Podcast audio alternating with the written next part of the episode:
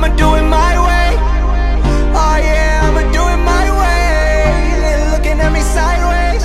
我们是一档由6位全球打工人组成的播客，在北京、上海、约旦、印尼为你带来最新最惨的打工故事。你可以在小宇宙、汽水、喜马拉雅、Apple Podcast 收听订阅我们的节目，也欢迎在评论区留言，一起分享你的想法。Just me and my family and all my friends. We gon' do it our way to the fucking end. I'ma do it my way. 大家好，我是当年面试别人，现在被别人面试的失业 HR 朱古力。大家好，我是东北石油文化大使，即将登陆中东石油大国的关关。我是退役的打工皇后 summer， 真是有点太生疏了，因为其实我们已经有了整2个月没更新了吧？可是在这2个月内，我刚才还看了一下，又涨订阅了。对，我虽然不更新，但是我会经常上去看一看，然后每次看到订阅在增长，我就想这些最近才过来的朋友们，他们到底知不知道自己关注了一个再也不会更新的播客？没想到吧？对，最近我就在想，有没有互联网公司请我去做增长专家？毕竟我们擅长无中生有，2个月没更节目，订阅一直在涨。那最近没更节目，你们都在干嘛？交代一下。最近我就是刚换了新工作嘛，我的心思没有放在播客增长上，我心思全放在工作我们的数据增长上。你刚才说的时候，我就想，要是我现在做的工作，我什么都不用做，能这么涨就好了。我现在做很多数据还在跌。你都已经是基本是属于躺赢选手了。反正我呢，这2个月就是找工作的2个月，最近刚刚入职，是成为了新进电子厂女工，最近也是来厂子里头培训来了，然后即将也要流放到中东。我去中东挖石油。相比较你们俩都已经换好了工作，但是我现在还在面试中，还在这个痛苦的过程中。都经历过这个阶段，特别能够理解。那我最近在这个面试过程中，我就真的每天着急上火啊，遇到好多这种奇葩的事儿。今天就有一个事情要跟大家分享一下，就在我刚刚结束的面试过程中，我遇到的这个面试负责人，他居然认识我前公司的傻逼老板，而我离职的原因正是因为这个傻逼老板。然后这位面试官还问我说，你怎么样评价这个人？你觉得他会怎么样评价你？我觉得他这样真的挺不专业的，就是你怎么评价你这位熟人，那你觉得这位熟人会怎么评价你？对对，我还能怎么说呢？你们俩都挺傻逼的。这个公司真的不能去，就是已经探测到了傻逼成分较高。对对对，傻逼浓度在2轮面试就已出现爆表。你们有碰到过什么奇葩的事情吗？我觉得我碰到过的比你这个奇葩多了。我碰到过那个简直就是一场，怎么说呢，像一个爱情故事吧。因为那个面试官其实他是我的 line manager 了，然后他说的话真的跟那个电影台词一样。就我其实已经面了他们4轮，然后已经谈好薪资，确定好薪资之后他们会给我发 offer 嘛。在发 offer 之前我就说，就是因为很多个月之前了，我说都是疫情，也没去过你们公司，都是电话面试，我想去见一下就是团队和老板，然后可能具体确定一下我的工作职责。就在我去的当天，我都已经到了公司见到他们了，然后他跟我说，你知道吗？其实有人抢先接了你这个 offer。 我当时就有点惊得说不出话来，这也太不专业了。我当时就说，你们是合格的候选人太多了吗？怎么会一个职位同时给2个人，或者有可能是更多的人发 offer？ 就是这是拼多多拼手速吗？就是谁先抢到就算谁的吗？而且你来，就是你可以，如果有人抢先接我的 offer， 真有这么荒谬的事情发生，你不用让我来吧？就是我已经大老远来你们公司了。然后他说，对呀，有的时候找工作就是看缘分的，差1分差1秒都不行。看缘分，那说明你与这个工作无缘。哎，算命大师，你说会算到这个吗？你与这份工作无缘，那你得提供这个公司的生辰八字。我躲过一劫，我真的觉得这个公司现在真的，现在这个状况真的还好我没去。还有吗？还有就是你刚才说你现在那个面试挺痛苦的，就其实我和关关我们俩面试那个痛苦的过程我们都已经经历过了。就比如说之前有一家互联网最大厂吧，可以说他们可能是最大厂了。他约我晚上10点面试，然后面试的时候那个面试官就说：“哎，我看你也是大厂出来的，我相信你一定能理解。咱们都工作到这么晚，对吧？”我只能说理解，但其实我觉得你可以工作到这么晚，但你不能把面试排到这么晚。然后结果面试完可能11点多了，他说：“就是他应该对我还挺满意的。”他说：“你自己把面评写一写发给我，咱们快速推进一下流程。”对，因为前几天我也面试了，就是晚上10点啊，面试了一家相对算大厂的公司吧。然后在面试之前，我看他们的岗位基地，我就发现了一些问题，因为岗位基地上写着要有超越996的思想觉悟。但说到这个，我觉得上周遇到一个挺好玩的事儿，就你们说的这些都反面例子，我来举一个正面例子。上周差不多是我是下午的4点多开始面试的，然后到3:05的时候，那个面试官突然跟我说不说了，我们马上要下班了，我要赶着回家了。然后我当时就懵了，我说5点要下班了？然后他说对，虽然我们这个工作平时很忙，工作很饱和，但是我从来不加班，下班千万别找我。我就觉得哇，这真的是一个难得的好公司，真的神仙。对，神仙公司。其实我特别能理解朱古力现在的心情，但是你还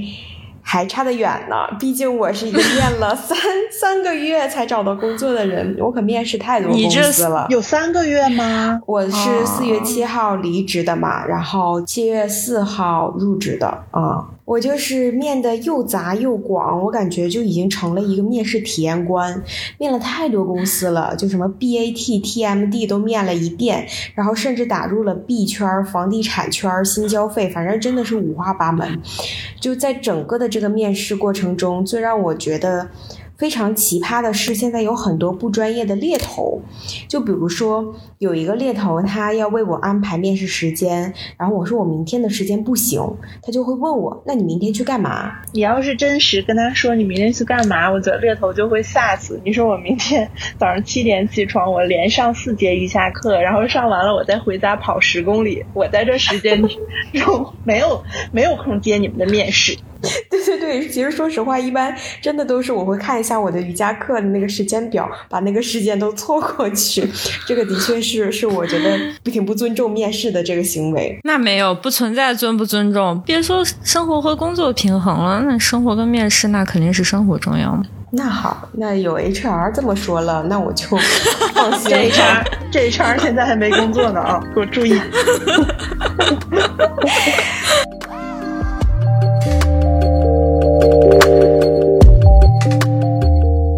还有很多让我很烦的就是很多不专业的 HR 跟公司，面着面着就一点反馈都没有了，就你都不知道自己是不是通过了。有的时候就他会突然在你不那么在意或期待的时候就又出现了，就是非常典型的那种渣男行为，聊骚式面试，你知道吧？我觉得他们都不着急，就我也被戳过1个多月，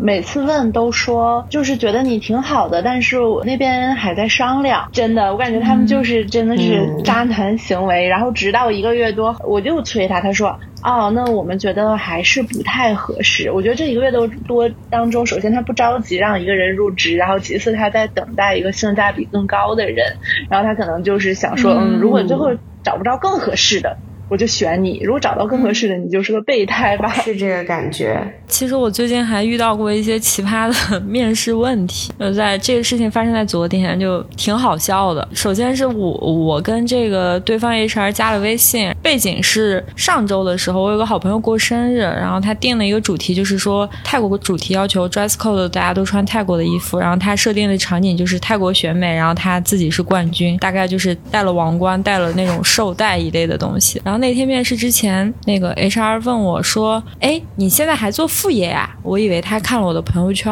知道我做播客，我说对啊，就是业余爱好。他说我看你参加了一些选美比赛吗？你是在选美吗？你是兼职人妖。只能说你们的生活真的是太能作了、对，然后我当时就有点懵，一时半会我不知道如何去回答他。我觉得这个可能是就他想跟我去拉近一下距离，面试之前可能想了解一些你这个人的个人背景，然后但这个点真的很奇怪。还比如说也是这周的时候我会讲说我的工作职责，比如说我会牵头去开会，对方问我说你们开会用什么工具，我就懵了。我现在问一下你们俩知道开会要用什么工具吗？对， Zoom。 对，我当时都懵了，我说开会用什么类别的工具？腾讯会议吗？这个算工具吗？然后他就跟我扯，就是有一些人他们为了显示出自己的优越感或者是专业性，就会扯很多就比较冷门或者偏门不常用且没什么屁用的东西。在这个问题其实他是想引导我说让我去说一些组织发展类，就人力资源组织发展类的东西。然后在这个面试之后我问了一下我专门有做组织发展的朋友，然后他给我的回复说就是扯淡，就正常我们开会是不会用到这些组织发展类的工具，除非是非常大型的会议。我就感觉何必呢，就是这种。你们有遇到过什么就很奇怪的问题吗？反正我遇到一个就是创业公司，然后他们创业公司可能就是给不了很高的工资嘛，他就会问我，他说我们给不了你这么多工资，你现在经济压力大吗？然后他就说，你就说比如说我吧，我就衡量家里每个年大概300万的开销我可以挣到，那我剩下的精力就可以 all in 到这个现在的这个事业当中。我当时就什么话都不想，你先给我300万，真的我什么都不想说了。他是不是想说他老板一年是全家300万的开销，你打工人一年2万的开销，然后我给你30万的工资，然后你把剩下的28万全花到工作上，你把剩下的钱全都给我投入到公司里。这是一道极为复杂的算术题。是，然后就是还有一个问题，我觉得它不能说是奇怪，它是一个非常普遍的，但是又是一个极具争议性的一个问题吧。我是会被问到说你现在是单身吗？那你近期有结婚的打算吗？其实是针对你的性别。对，我也会先会问说是未婚吗，然后再会追问有没有男朋友。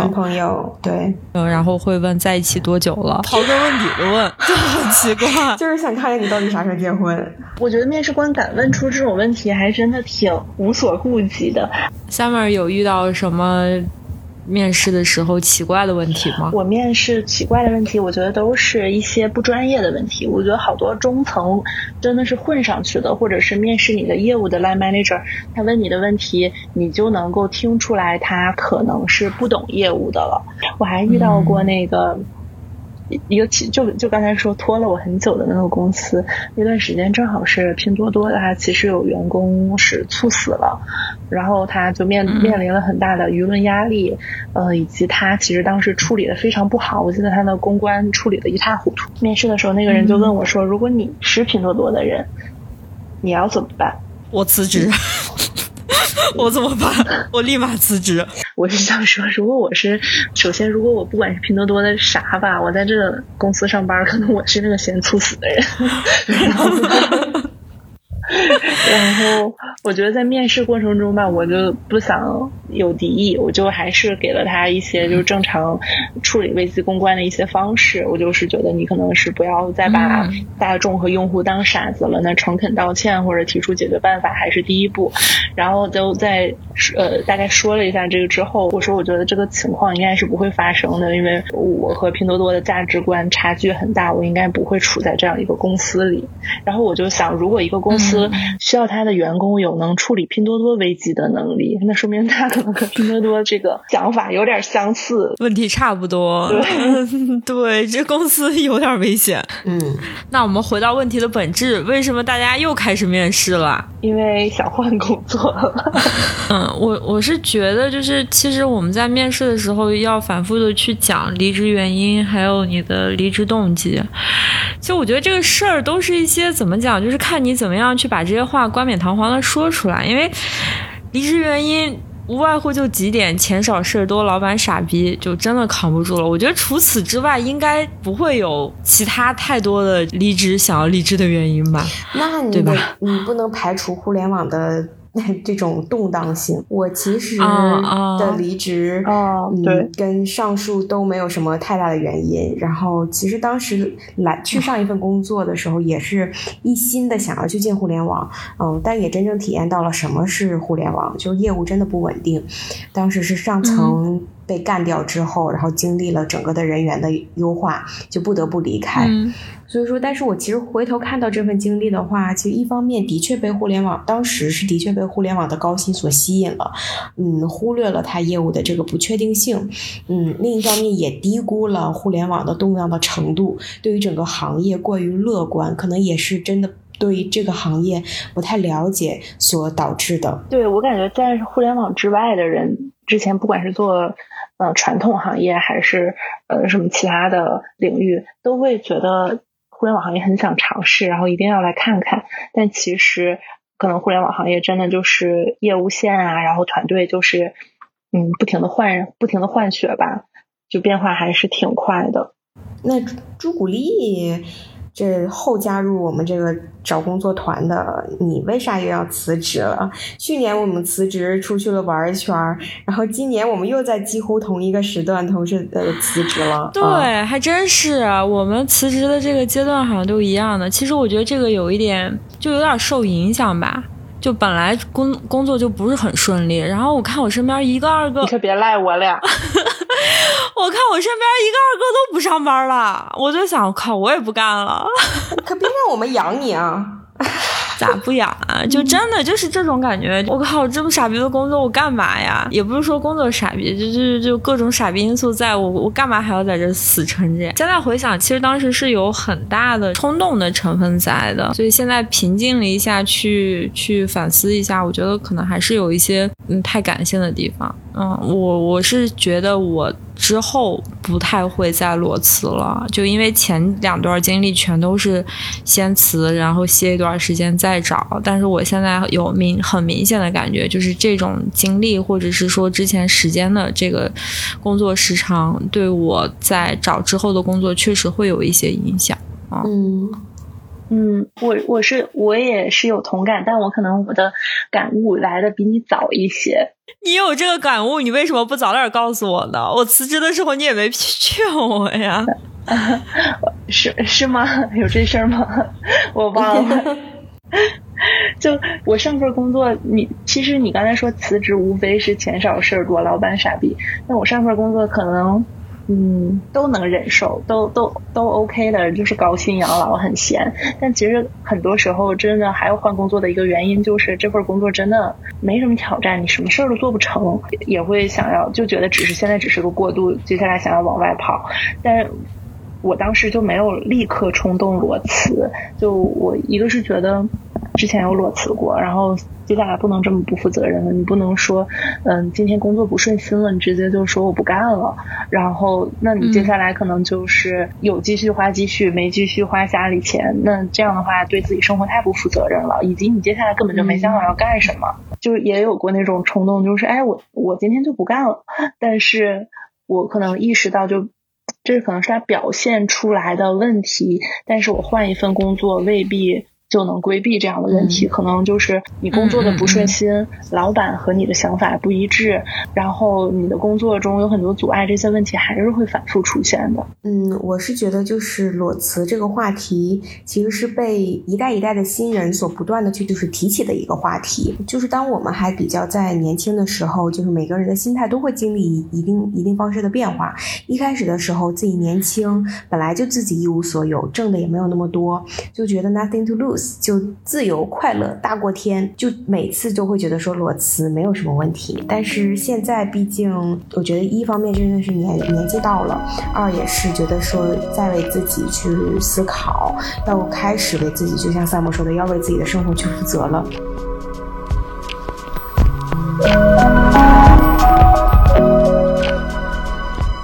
那还有一个点就是，其实我们都是在互联网的这个行业，包括现在你们选择也是就是偏互联网行业。那为什么我们一边痛骂互联网，一边还在互联网找工作呢？你刚才说的时候，我之前有一段时间发过一个微博，就是我感觉我自从工作以来吧，这几年一边痛骂互联网，一边找工作，而且我其实一边很厌恶这种互联网制造出来的虚拟泡沫，然后但我一边其实我的数据指标就是制造泡沫，就也还是有点矛盾。反正我是经历过互联网的沉痛打击了，然后在这一次选择的时候，虽然我并没有在排斥互联网，但是我也会去看是不是我面试的是职位，是它的一个核心内容，是它的核心业务，这个可能是我更看重的一些东西了。的确是这样。然后我觉得现在其他能找的工作就真的我觉得在国内就比较少，尤其是在疫情的影响下，可能发展的较好的可能也就是互联网了。的确是这样。对，我也有这个感觉，就比较明确必须还是要在互联网行业。我是因为在整个互联网行业的发展里，我的工种的体系是最完善，且是能接触到最新的一些不管是架构啊，一些专业知识啊，都是非常新的。这个是在任何一个传统企业或者是在外企做不到的。我们其实也是，如果是回到外企，其实我去年年底还是今年年初找工作的时候有面过那种传统大外企，面试的时候我都已经感觉到他们节奏很慢了，就是所有人午休，比较懒洋洋，然后到点了就要走。其实他们当时还一直就是提示我说，你过来之后有可能会觉得我们节奏太慢，我觉得可能我们也不会再习惯那种按部就班的生活。就还有就是现在会更看行业嘛，然后虽然还是互联网，但是它还是会细分到不同的行业里面。我刚开始找工作的时候，其实很看好这个在线教育，当时也接到了一个 offer， 也是很庆幸当时对这个工作的选择变得谨慎了很多。结果到了我找工作的后期，整个在线教育就大变天了，已经就也是在提醒朱古力同学不要这么焦虑，因为可能再往远看一看，会有一些神明的指示。神明现在已经是玄学了是吗？你可别说了，我都为了我当时焦虑到什么呢？去闲鱼上找塔罗牌给我算算，我到底啥时候能接到 offer。我也算过，其实我现在还好，就是现在就是感觉到很疲惫，这个可能是现阶段的一个经历过程吧。我真的感觉到每天都很疲惫，因为面试安排的都很满，比如说像今天早上9点一直到晚上8点，中间基本上就只有1-2个小时的休息时间。不面试的时候还要一直去跟猎头联系啊，打电话这种，我就觉得是在一个疯狂的输出，然后你还要提着那个劲儿，你要去表达自己，你要去展现自己这种感觉我想一下就像是不停歇录了12个小时播客的这种感觉一样。对，你拉倒吧，咱们首先咱们没有这样的经历，其次就咱们姐姐现在这个语言水平。对，然后我就觉得焦虑的一部分原因是在这种经历过程中，我就会真的感觉到很疲惫，然后再加上如果过程不顺利，然后又会怀疑自己啊，我觉得是这种心态。每天睡觉之前我都觉得我不行了，我不能明天我不安排面试了，然后第二天早上起来看看这个余额，然后我又觉得我还行，我要继续面。我现在真是觉得就是那个面试真的是看缘分，跟找对象是一个逻辑，就是你俩能不能看对眼儿啊。这个对方你是不是那个垃圾公司的人啊？就跟我说缘分理论的那个。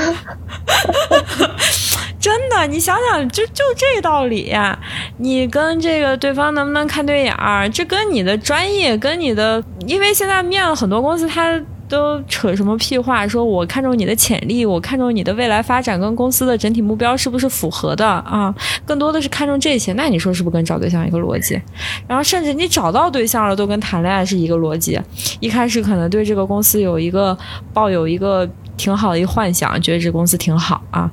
钱多事儿少啥的，然后最后相处一下发现我靠就是个傻逼，就跟你男朋友谈了3个月恋爱以后发现我操怎么是这么个傻逼，就这种感觉是一样的。我其实觉得是一个道理，就是你们俩就是目标一不一致，然后性格匹不匹配，然后处事方式是不是合得来，但我跟你说我那傻逼公司的是你们俩今天约好去领证了，你到达民政局了，他跟你说哎，刚才前面有一个人来跟我先领了证。有的时候结婚就是差一分差一秒，差一秒就是一辈子。就有人拿着爱的号码牌抢先在了你的前面，那你有什么辙，对吗？对，我感觉我们仨就是面试好像是我最先开始的嘛，因为我没有是完全离职就开始陆陆续续找工作了，那段时间就是你们俩一直在安慰我，后面就是大家轮番互相鼓励嘛。就我觉得找工作这事儿真的是一旦你可能动了这个心思，你可能就会来者不拒，就是稍微你可能筛选一下，然后剩下差不多对路子的你想说我都练习一下啊，可是有时候这些练习的公司他没给你发offer。你觉得我去面你这家公司都是给你面子了，结果对你还看不上我，对他觉得不合适。就像我去相亲，然后对方可能是一个我非常看不上的人，然后相亲结束之后他可能跟我说对不起你不符合我的需求，我对对对，你看是大逻辑是一个逻辑吧，肯定大逻辑是一样的。我记得找工作的时候我好像还发出过这样的疑问，就是到底是找到一个好的工作更难，还是谈到一段顺心的恋爱更难？这是人生这两个事儿，对，最两大难事儿，对，最讨厌、最心烦的两大事儿了。They say it's a matter of time, 1,000 days and the sun won't shine before I.你刚刚说到那个，我觉得我还挺有感触。你就可能咱们三都是这个阶段过来的。就我现在真的是天天一面是遇到挫折，我可能就会跟你们俩哭诉，我说今天又不顺利啊，又被问到怀疑人生。关关和 summer 就会出现，立马出现说：“哎呀，我们都是从这个经历过来的，你看结果现在都这么好，你再挺一挺，肯定没问题。”对，然后我觉得那我没问题，然后我再还能让我再鼓起勇气，然后让我再面2轮，现在就是这种感觉。真的好像有点像，就是我记得当时最早可能还在上学那阵找工作的时候，当时就很想去那种大牌传统外企，那时候传统快销挺吃香的，挺想去的。当时就有人跟我说过，说哎那里面的人都特别 aggressive， 然后他们的工作风格可能和你的性格不合适，你可能是要找一个适合自己的地方。然后最近其实你可能真的会意识到，就当你其实自己也有一定的经验之后，你会知道就是如果这个硬挤进去真的不行，可是但你总是希望选择权是掌握在自己手里的，如果对方先说哎我们也觉得不太合适，你就会难免否定自己我觉得就是在对方否定我们之前，我们先把他们拉黑。感觉面试情况不妙立马拉黑微信，这样就永远可以说我拒绝了这个公司，而不是他们没有选择我。一个面试小技巧提供给大家。说点正经的小技巧吧。我觉得面试的时候你一定要跟 HR 去表达我这人巨牛逼，我这人根本就没有缺点，我这人浑身都是优点。他要问你有什么缺点，然后你也要说先抑后扬，你要先说一下哎我觉得这儿不好，但是同样我觉得这也是优点啊，这样就会塑造，就是你整个人的形象就会被塑造的比较完美，然后 HR 就会信。你不能自己说我觉得这其实也是优点，你要说一个实际上是优点的缺点。对对对，然后还有一个是在我最近集中面试的时候，我有问我的前老板，我特别有意思，我问他，我说我马上要面试了，你有没有什么要提醒我的地方？然后他跟我说你一定要注意，你要做到眼里有光心里有火。我当时有超越996的觉悟。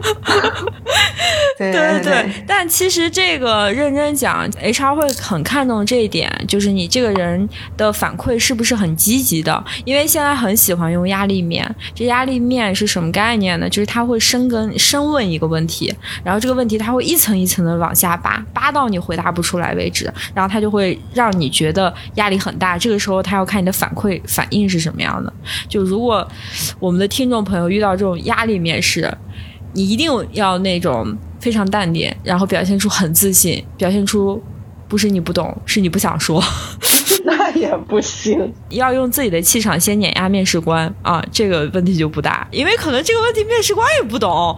他就想唬唬你，就太常见了这种。下面呢，我觉得这是我和关关，就是还有包括身边其他的朋友，我们都上过我们女强人王姐的金牌面试辅导班。就是上了这个辅导班之后，我们都顺利的找到了工作。就他当时